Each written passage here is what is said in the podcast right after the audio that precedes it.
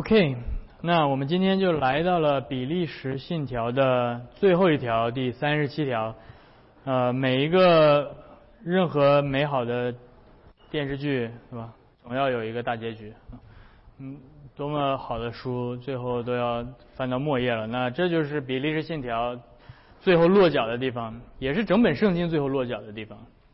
呃，那就是末日，末世的审判。呃，所以 比利时信条向我们呈现了改革宗教会对于末世论的教导。那所谓末世论呢，这个词指的就是对于历史结局的研究。不光基督教有末世论，任何的世上的宗教或者其他哲学思想都有一定的末世观。啊，可能不是一套完整的末世论的系体系，但是。或多或少对于整个人类历史的结局有这样的一种猜测，这是每一个文化、每一个时代的人都思考的问题，不论是个人性的还是宇宙性的。啊，今天我们所处的文化也是一样，今天每年都会出现各种这种末日灾难片儿，都在向这个文化输出一种末世观。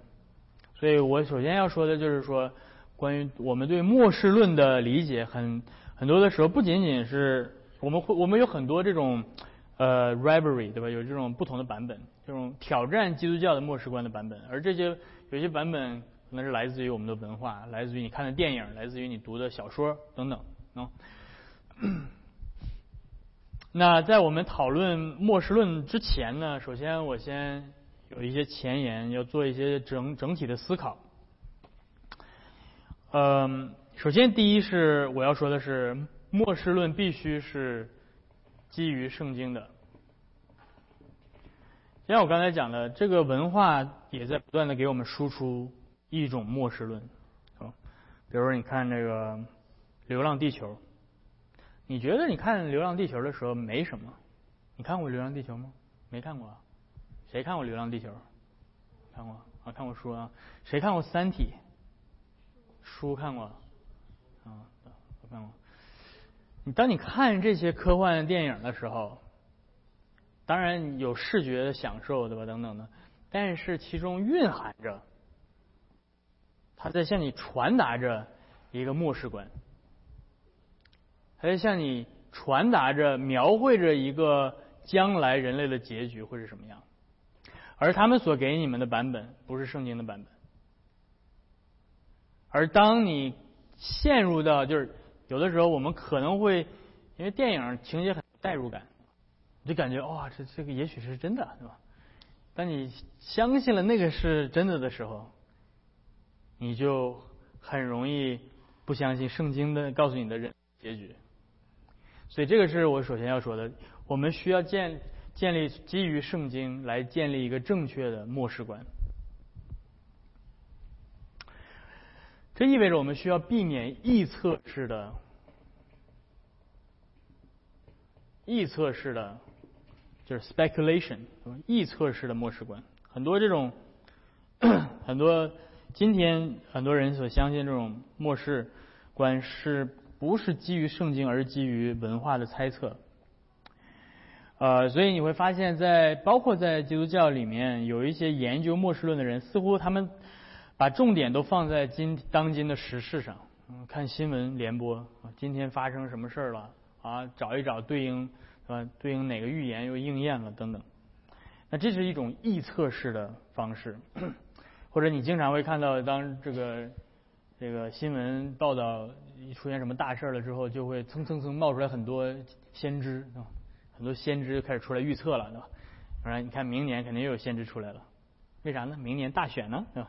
对，一到大选年，就是先知就冒出来了啊！谁谁谁，我预测肯定怎么怎么怎么样，这世界怎么怎么走向？哇，什么又开始什么各种神迹又发生了，还是怎么怎么样的，对吧？地震啊什么呀开始，所有的这些 蹭热点的言论，把这些言论和圣经当中一些支离破碎的经文联系在一起，这是我们今天所常见的，这是非常危险和错误的方法。一个正确的末世论必须建立在整本圣经的完整启示之上。当我这样说的时候，也意味着啊，当你要研究末世论的时候，你必须不能够把你的末世论只建立在启示录这本书上，啊，很多人说研究末世论，研究末世论那就读启示录呗？不，研究末世论先读创世纪，先从创世纪第一章第一节开始读。当你把整本圣经当做是一个整体来看待的时候，上帝起初创造，上帝已经在他的原始创造当中给。放进了末世的一个一个一个未来的这样的一个进叫做哎嗯叫做前进的方向，对吧？整个上帝的受造的世界，就算是没有没有罪的发生，整个世界也是要进入到将来的荣耀的那个状态。那接下来有堕落发生，然后有救赎，救赎之后再进入到将来创造要进入到的那个荣耀的状态等等，它整个这个大的框架都必须作为我们研究末世论的一个基础啊，所以所以这是我首先要说的，我们的末世论的研究必须基于圣经，完整的圣经。然后接下来第二我要说的是，一个一个合乎圣经的末世论，一定会让人更加有得救的确据和盼望。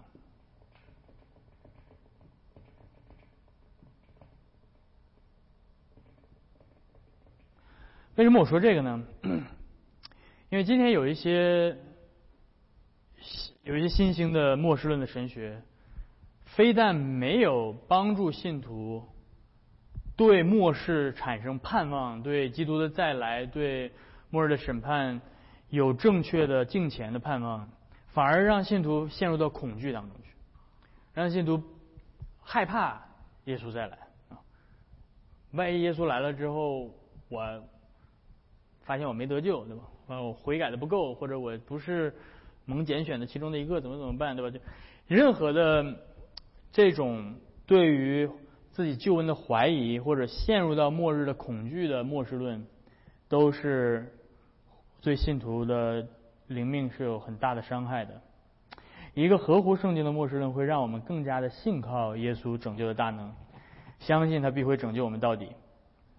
所以，正确的末世论会像《圣经启示录》里面，会让信徒发出那样的祷告，就是“主啊，我愿你快来”。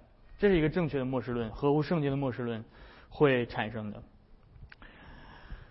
然后呢，我要说的第三点就是说，不仅合乎圣经的末世论会增加我们的确据和盼望，合乎圣经的末世论也会激发敬虔、敬虔的生活。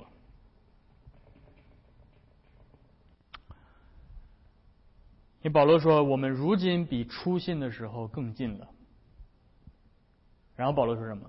因此，看到吗？保罗当他想到末世比我比我们之前出现的时候更近了的时候，他说：“因此，我们要脱去暧昧的行为，带上光明的兵器。”所以，从从保罗想到末世的时候，保罗回到当下，他说：“我们要过敬虔的生活。”所以。保罗怎么会把这两个事儿联系在一起啊？对末世的思考和敬虔的生活，当下敬虔的生活，这是这是很重要。为什么？因为当信徒缺乏末世的视角的时候，当信徒缺乏从末世的角度，我应该是这面，从末世的角度，从未来的角度回过头来看今生的时候，对吧？我们看我们的我们的视角是。我们先看到永恒，看到末世，然后再从永恒和末世的角度再回来看今生。当信徒缺乏这个视角的时候，信徒所做的就是只关注今生，因为他没有永恒和末世的视角。对他来说，最重要的就是现在。而这样的话，就会把基督教信仰扭曲了。很多的对基督教信仰的扭曲，都是因为缺乏这个末世的维度。比如说，把基督教当成是获得美好人生的一种。秘籍对吧？你想要你想要快乐吗？你想要呃自我形象更好？你想要有完美的更好的婚姻、更好的工作、更好的些什么？全部都是关注今生，对吧？为什么呢？因为没有末世的视角。所以，所以如果你你习惯了听这种就是只关注今生的这些信息的话，可能你来恩约教会发，可能对你一个很大的一个冲击是。你会发现几乎每一篇讲到的落脚点都是都有末世都有末世观在里面，是吧？都是要看到未来，看到耶稣基督再来，看到的至少是会会会会会有提到，对吧？不一定是完整的展开，但是几乎你会都都听到。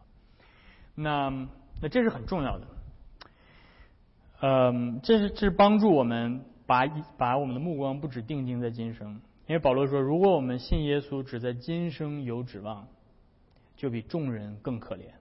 格林多前书第十五章。所以保罗说，我们需要定睛在末世和永恒身上，才能够知道如何在今天过敬虔的生活。呃，没有对主人的正确的认识和主人再来的正确的这个确定性，童女就会不警醒，会睡着，会会沉沦。所以末世论是敬虔生活不可或缺的。可以这样说，对末世的盼望和切盼，应该蕴含在每一个基督徒敬虔之心的每一次跳动当中。我我这样说。某个原因是不是说的有点太大了，对吧？不，这个一点都不大。基督徒在世上生活的敬虔生活的一个一个很重要的元素，就是他时时刻刻的有意识的意识到自己是活在永恒的面前，是活在末世将来耶稣基督再来的，靠着那个目标前进的，每一天都是这样活着。因为如果当我们一旦失焦，一旦忘记说哦，将来有一天耶稣会再来，也许是明天，也许是后天，也许是一百年之后，也许是一千年之后，一万年以后，但是耶稣基督会来。而我今天所生活的状态，离昨天比我出现的时候更近了。那个是我要去的地方，那个是我的目标。当基督徒失去这个这个焦点的时候，他的生活就会沉沦。他必须要用这个末世的观点。每一次你的呼吸，每一次你的心脏的跳动，你起床刷牙，你起起床要上班，你要送孩子去上学，所有的这一切，能够为你产生最终极的意义是活在末世，活在耶稣基督再来。那个因为耶稣基督会来，所以我现在做这个是有意义的。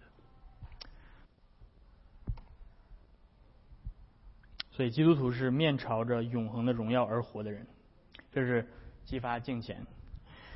OK，所以这是简单的提一下这个前言的部分，就是我们从整体从末世论的讨论的整体来来看。那回到信条第三十七条，我注意到这条很长，对吧？但是呢，它依旧并不是很详细的讲解末世论的教义的具体的一些要点。呃，所以这是信条。信条不是系统神学书籍，不是系统神学课本，它不会给你展开的讲一二三这样。但是信条做了什么？信条铿锵有力的把基督教会所相信的末世论，以一种最笃信不疑的、最能够带来盼望和安慰的、最敬虔的方式宣告出来。这就是信条所做的。所以当你读信条的时候，你会感觉有一种力量在里面，有一种有一种这种很。很真实的盼望在里面。这个人写作这些，并不是只是头脑上的知识。写作这一条，他是真的，就仿佛他眼前就看到了耶稣基督的荣耀就在他的眼前，他就马上就要迈迈进那个荣耀里的那个状态。所以这是这是比利时信条所给我们呈现的。他告诉我们这样的一个真理，就是将来有一天，所有人类历史上的罪恶和不义。都将被审判，并且被纠正。所有人类的苦难都将会止息，而每一滴眼泪，上帝都会亲自从我们眼中抹去。将来会有这么一天，我们那位当称颂的主耶稣基督从天上回到这个世界上的时候，他会让死人复活，他会带来活人死人的审判，并且通过这个审判消除人类每一丝罪孽。最终更新整个世界，这个就是比之信条所呈现的这个真理。那当这个真理呈现出来的时候，你会发现，人类的人类会被分为两个部分。呃，在马太第二十五章是吧？耶稣说他再来的时候，王要审判这个世界的时候，为他说他说左边的手是一一群人，右边手是一群人，对吧？王要对他左边的手。这群人说什么？这些人是他要审判的，是恶人，这些人是将要承受公义审判的。而对于这些人来说，那是无法想象的最可怕的一天。地上的君王、臣宰、将军、富户、壮士，一切为奴的、自主的，都藏在山洞和岩石穴里，向山和岩石说：“倒在我们身上吧，把我们藏起来，躲避做宝座者的面目和羔羊的愤怒，因为他们愤怒的大日子要到了，谁能站立得住呢？”这是末日审判。令这些人恐惧的一点。那另外，你看，当耶稣对他右手边的人说的时候，那是那一天对他们来说是最美好的一天，可能比你这一辈子所经历过的最美好的日子都要好啊，比你向你老婆表白的时候都要都要让你激动万分。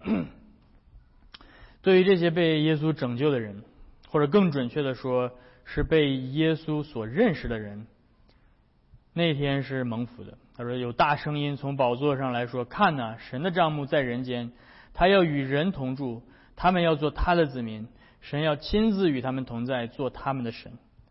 神要擦去他们一切的眼泪，不再有死亡，也不再有悲悲哀、哭嚎、疼痛，因为以前的事都过去了。所以，当我们去思想末世的时候，这是我们看到这种这种情绪。”的，呃，这种扩扩大啊，对于非信徒来讲，那一天是极其恐怖的，有很极端的情绪恐惧；而对于信徒来讲，那一天是极其的美好，是一个兴奋和喜乐的这样的一个一个结局。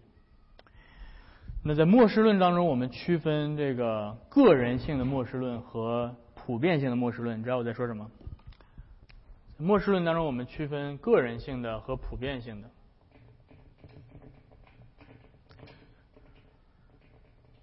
个人性的末世论指的是，指的是你，从你死了之后要发生什么事儿啊？从你经历死亡之后，你要你要经历的事情，发生在你身上的事情，这叫个人个人末世论。这里面主要我们处理的是叫做叫做居间状态。你死了之后，你的灵魂去哪儿啊？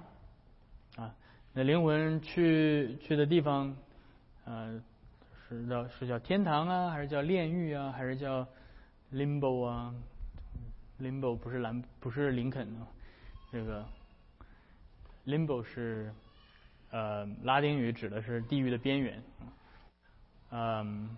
对吧？这是个人性的末世论，但是然后接下来普遍末世论指的是整个人类历史进入到最终极的末世的时候要发生的事情。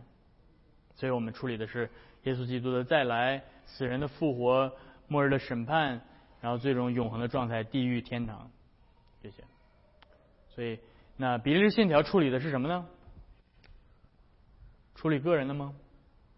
没有，比利时信条处理也是普遍的，对吧？所以在这儿我们就只能。忽略这个个人个人的末世论。如果你想要知道说我死了之后怎会发生什么，咱们可以下来单独聊。我我我给你我给你我给你指导一下，你死了之后会发生什么。嗯，但是我们在在这里主要是处理普遍的末世论。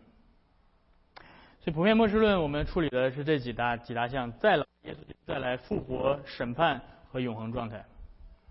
在处理再来的过程当中，我们会在特呃简单的处理一下千禧年的问题，但是这并不是我们处理的主要内容，我只是简单带过。如果以后有机会，因为末世论这里面很涉及到其他很多的问题，是我没有办法在讲信条的过程当中讲的。如果要都讲的话，可能我估计得讲个五六次。那我会把末世论专门拿出来，以后有机会的话。作为一一作为一个小单元来讲，但是我们这次讲信条，我就主要按照信条的写作的文本来简单的解释一下。所以，OK，这个是前言的部分，我们现在直接进入到 这个第二点啊，耶稣的再来。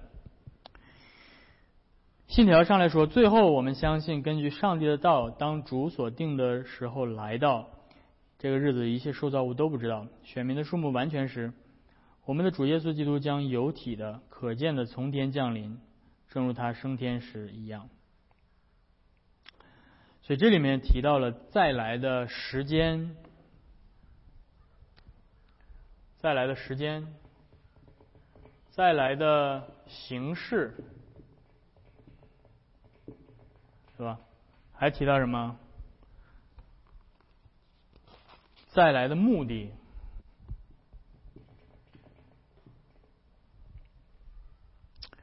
然后在这里我会简单涉及到一些千禧年的问题。然后最后我们看再来的确定性。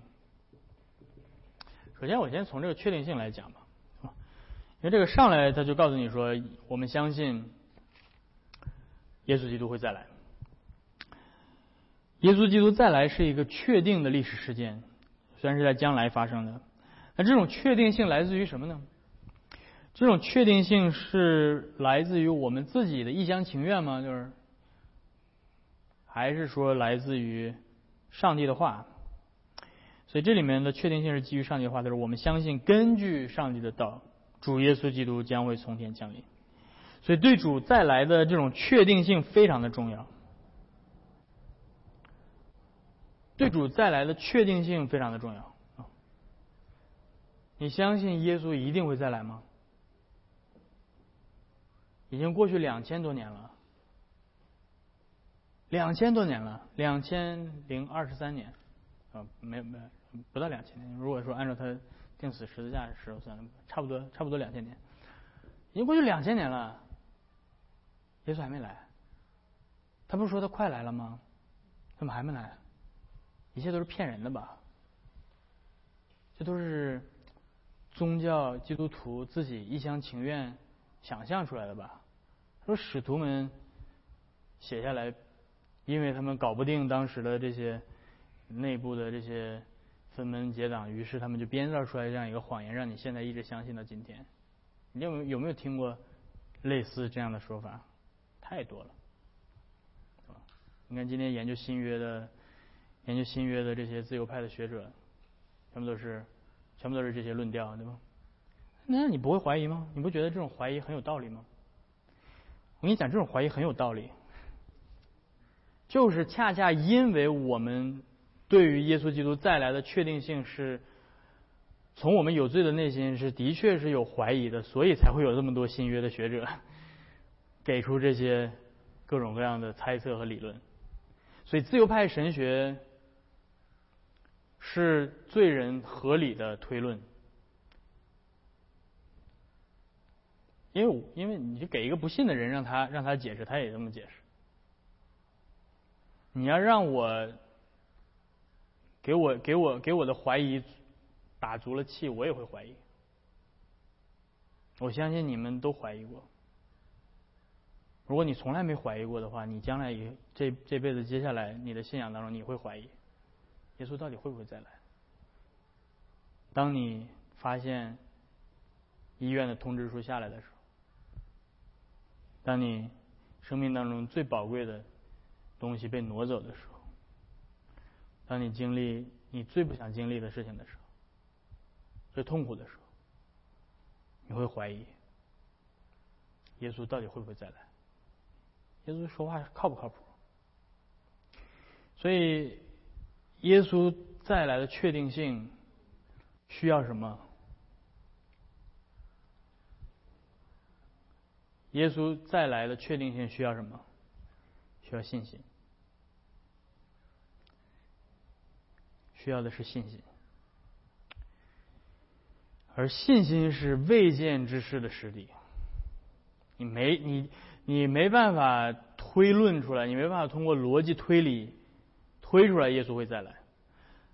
你你你之所以相信耶稣会再来是为啥？是因为他告诉你他会再来。这是完全一个个人性的对诺言的相信，因为他承诺了我们。他会再来，因为上帝的话告诉我们他会再来，所以最终这个问题不是一个不是知识性的，不是理性的问题，而是一个个人的信任的问题。你是相信耶稣说的话，还是不相信？你觉得耶稣会说谎，还是他真的会遵守他的诺言？所以，这是基督徒能够面对今生一切的苦难、罪恶所产生最终极的喜乐的源头，就是知道有一天耶稣会再来，会把一切都纠正，他会擦干我们一切的眼泪，对永恒福乐的盼望，对身体复活的盼望。当你陷入到疾病当中，你你这辈子的身体就。到此就就是这样了。我有什么盼望？我有身体复活的盼望。我有对公义审判的盼望。你被冤枉了，你被打入这个这个监狱里面，你被终终身监禁，但是你是被冤枉的。你有什么盼望？你这辈子就关在这里了。你关了二十年，你出来，你儿子都不认识你了。你有什么盼望？我有盼望，将来耶稣会再来，会为我伸冤，他会完全的公义审判这一切。对新创造的盼望，对吧？你最爱的那只宠物死了，你最爱的那只狗、那只猫、那个宠物死了，然后你有什么盼望？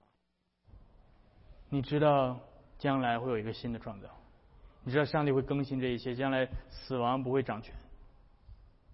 你最爱的那个孩子死了。你会有什么盼望？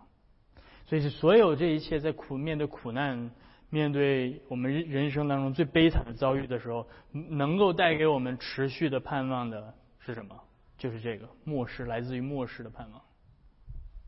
我相信耶稣会再来。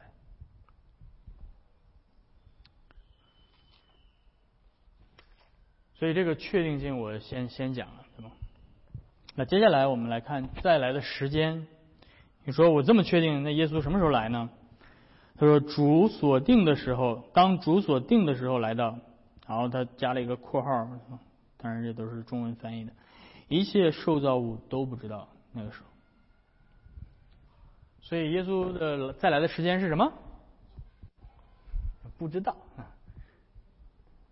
铿锵有力的说，不知道。任何时候，耶稣有没有可能等我们讲完课他就再来？耶稣有没有可能等你死了之后还不来？也有可能。所以耶稣再来的时间我们不知道，对吧？那圣经哪儿告诉我们我们不知道？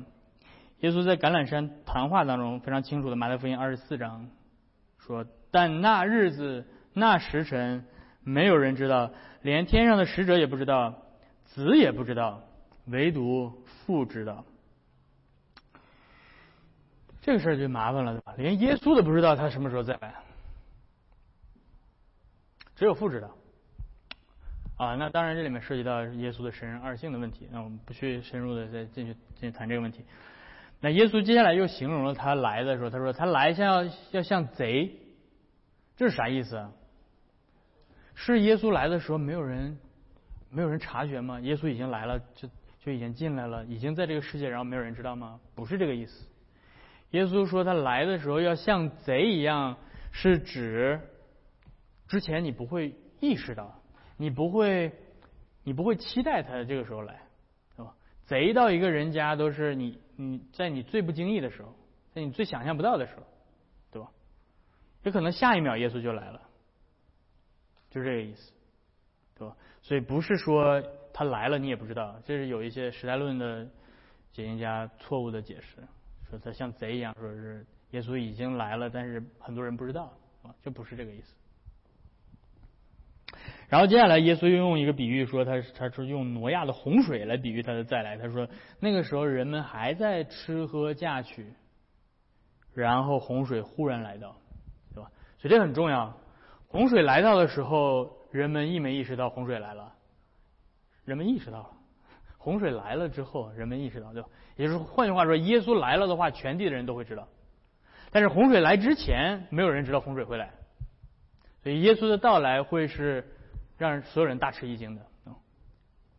所以根据这个排除法，就是觉得说可能耶稣近期不会到来的，因为因为近期拍的这个 这个末日灾难电影太多了，是吧？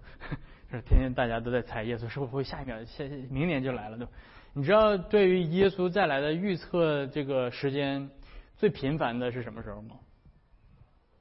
是十九世纪末到二十世纪初，嗯，因为那个时候的人类社会就是很多苦难嘛，就可能工业工业革命啊什么之类的，然后社会很多的问题啊等等的，所以人们越在这个苦难当中的时候，就越想摆脱这一切，就是耶稣要再来了，对吧？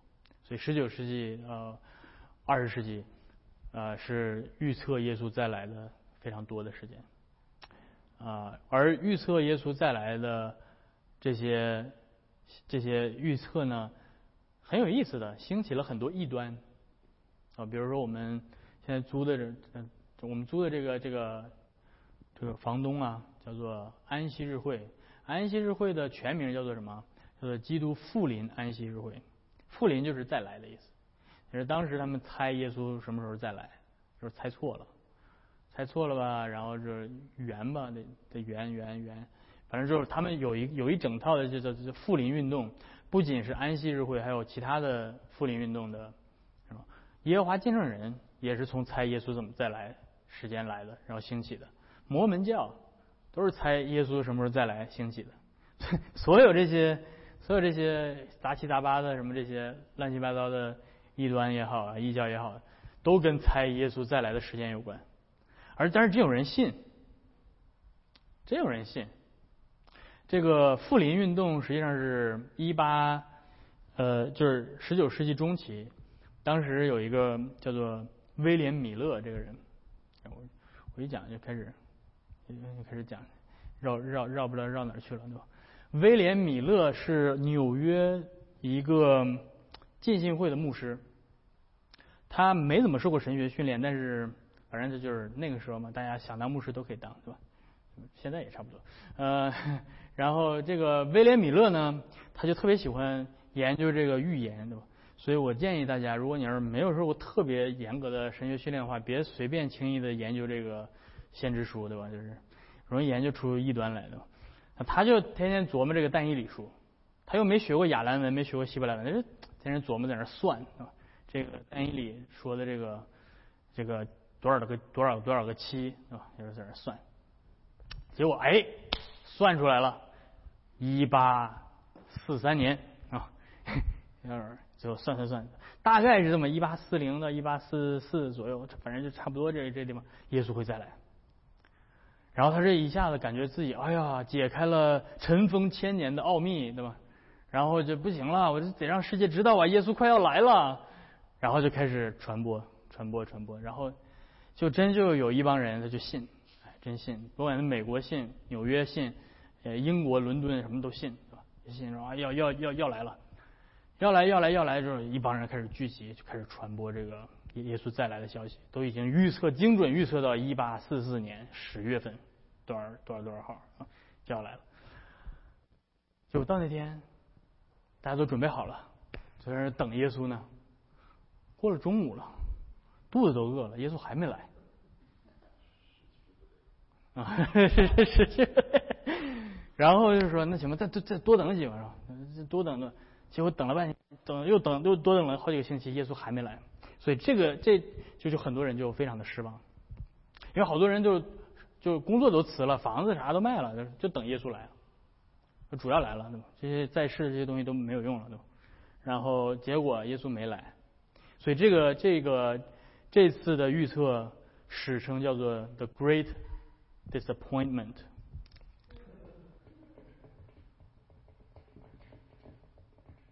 呃，当然，这个这个说这个 great 呢，十十九世纪的人都喜欢用这个 great，对吧？就是也没有没有多多 great，反正就是很多人失望了。然后接下来呢，就是有一帮人就说，哦，其实米勒算错了，我们重新算一算啊，就掐指一算，可能又又往往前又推了几年了，反正最后。都没算对，然后有的人说，哦，其实耶稣那个时间不是耶稣肉身的再来的时间，但是是耶稣在天上进入到至圣所的时间，或者是怎么样，就是又在天上又有什么动作的时间，对吧？反正就是尝试去解释。反正总之，这个包括我们现在在的这个安息日会也是从那儿出来的，叫米勒派。有一些人反对米勒，后来自己又有一些什么什么什么东西，反正就是对吧？但是耶稣明确的告诉你了，这些人没有读过圣经吗？那日子那时辰没有人知道，没有人知道，period，句号，没人知道，别猜了，猜半天你也猜不出来。连我都不知道，耶稣说，连我都不知道，你还知道你我什么时候来？所以，为什么耶稣告诉我们没有人知道？马太福音接下来耶稣说：“所以你们要警醒，因为不知道你们的主是哪一天来的。”哦，原来是因为这个，因为你们不知道，所以你们要干嘛？睡觉吗？偷懒吗？就卖个单儿是吧，刷个手机，嗯，你们要警醒。什么是警醒？对吧？有的时候我理解错了，警醒就是像这帮富林运动的人，他们所谓的警醒就是，哎呀，我算差不多，耶稣快来了，行了，我把这个地上的财产都变卖了，工作也不要了，抛家弃子的，我就在那等耶稣。这叫警醒吗？这不叫警醒，是吧？这叫傻。警醒是啥意思呢？警醒是说，在我们所生活的上帝所给我们的护照当中，忠心的履行上帝的旨意，忠心的遵行上帝的律法，忠心的信靠耶稣基督，对吧？你你是你是公司的职员，就继续去上班。明天耶稣来了，让耶稣看到你正在忠心的上班。明天耶稣来了，让耶稣看到你你是农民，你在努力的在工作，是吧？看到你是孩子，你在顺服父母；看到你是妻子，你在顺服丈夫；看到你是丈夫，你在爱你的妻子。不，让耶稣看到你正在履行你的护照，而不是啊，这世上什么都不要了，我就在这跑个山头上等耶稣来，这不叫警醒。所以警醒是忠心的履行上帝的护照的意思。有一个有一个那个错误的这个 quote 是经常经常错误的归到路德的身上。就是说，路德说，如果耶稣明天再来的话，我今天就种一棵苹果树。这个这个这个 quote 是是假的，嗯，我不知道从哪儿来的。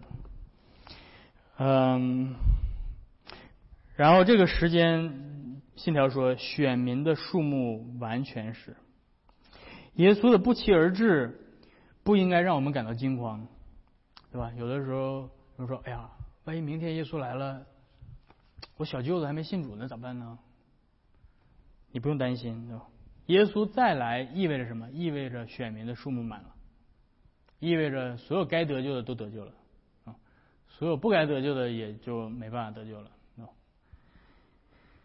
换句话说，这个时间并不是今天上帝一拍脑门，哎，今天这日子不错啊，来耶稣去吧，啊，不是上帝武断随意决定的。而是上帝有计划的救赎历史的完结。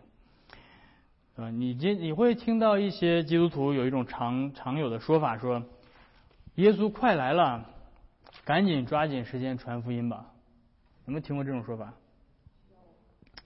这种对福音的热诚是好的，但是这种说法会让人产生一种误解，仿佛上帝的工作只是掐点儿。我们上上帝的工作只是那个掐点的裁判，他，开始就是这个倒计时，哒哒哒哒哒哒哒，然后剩下的事儿就你得玩命跑吧，对吧？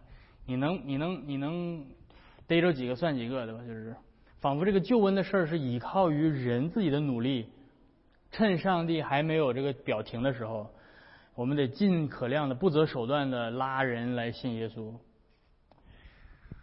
就是这种背后的救恩救恩论一定是基于自由意志选择上帝，对吧？就是罪人可以有自由选择上帝的这样的一种类似于亚米念，甚至可能是柏拉修式的救恩论的观点。那那从末世论的角度来讲，这把上帝对于对耶稣基督再来的这个这个时间，把上帝当做是只是这样一个武断的一个秒表师啊，掐秒表的，但是。圣经给我们看到的是不，上帝是在有条不紊的执行他的救赎计划。凡父所拣选的，赐给子的，耶稣一个也不会失落。所以这是我们可以确定的再来的时间。再来的形式说，我们的主耶稣将有体的、可见的从天降临，正如他升天时一样。耶稣的再来是什么？可见的、有体的、公开的。所以他的到来不是不可见的，不是他的魂儿或者一个用一种灵体的形式降临，而是有身体的降临，对吧？那你说，如果耶稣是有身体的降临，怎么全世界的人都能看到他？改革宗跟路德宗之间的辩论，哎呀，特别有意思，对吧？你说从来没有想过，如果耶稣是有体的降临，全地球的人怎么能同时看到他？说耶稣像超人一样绕地球一周，这让你们看看，我在这儿，我在这儿。这个问题我就点到这儿，让让你们回家思考一下啊。这是改革宗跟路德宗之间非常有趣的一个辩论。嗯，再来的目的就是用他伟大的荣耀与威严来宣告他自己就是审判活人死人的审判者，他要用火焚烧这个旧世界，洁净它。耶稣再来干嘛？来审判世界，对吧？所以注意到这个，我们可能接下来延伸要去讲的是，信条没有提到耶稣再来之后要来建立一个地上的千禧年国度，信条没有这样说，对不对？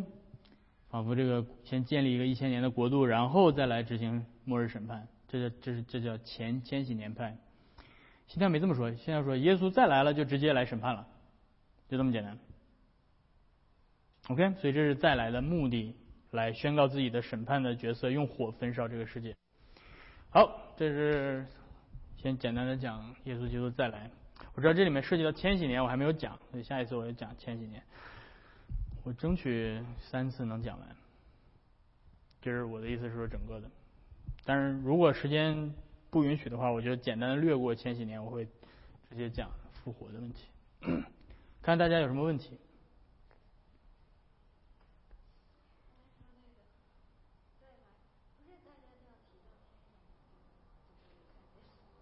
哦，你是你？嗯？各大媒体都看到了，对吗？有人摄像机在那拍耶稣呢，拍耶稣，就是这第二条见面那时候就不好使了。其实路里面那两个见证人复活，不都全部都看到了？嗯，对，这是对，嗯，所以可能对于就是一些人来说，这并不是什么很困难的事情，对吧？对，有没有什么问题？关于刚才讲到的？没有问题吗？可以啊，耶稣再来并没有什么争议的，对吧？看一会儿下下周讲的前几年，看会有没有争议。好的，那我们今天就讲到这儿，我们一起来做祷告结束好吗？我们一起来祷告。天父，我们来到你的面前，我们再一次感谢你给我们这样有福的盼望，知道我们的救主并没有撇弃我们，为孤儿，而是他应许我们他会再来，他。去是为我们有益处，他要为我们预备我们的住处，我们的在天上的位置，并且他会再来，他会接我们回到回到我们在天上的家乡。我们祈求你来继续坚固我们的信心，叫我们在这世上面对一切的苦难的时候，能够有从耶稣再来的这个确据当中，啊，能够找到真正的盼望。嗯，我们相信我们救主的信实，他是。立约守约的主，他也必定会履行他的诺言，会再来接我们回回去。嗯，求你继续的带领我们这一周的生活，叫我们做一个警醒的人，在我们每天的生活当中，啊，能够面朝着永恒而活。啊，让我们做每件事情的时候都知道，我们是在你的目光的注视下。啊，那那天啊，会比昨天更近，也让我们能够。怀着这样这样一颗心来来生活，呃，带带领我们每一个人听我们的祷告，这样祈求是奉靠耶稣的名，阿门。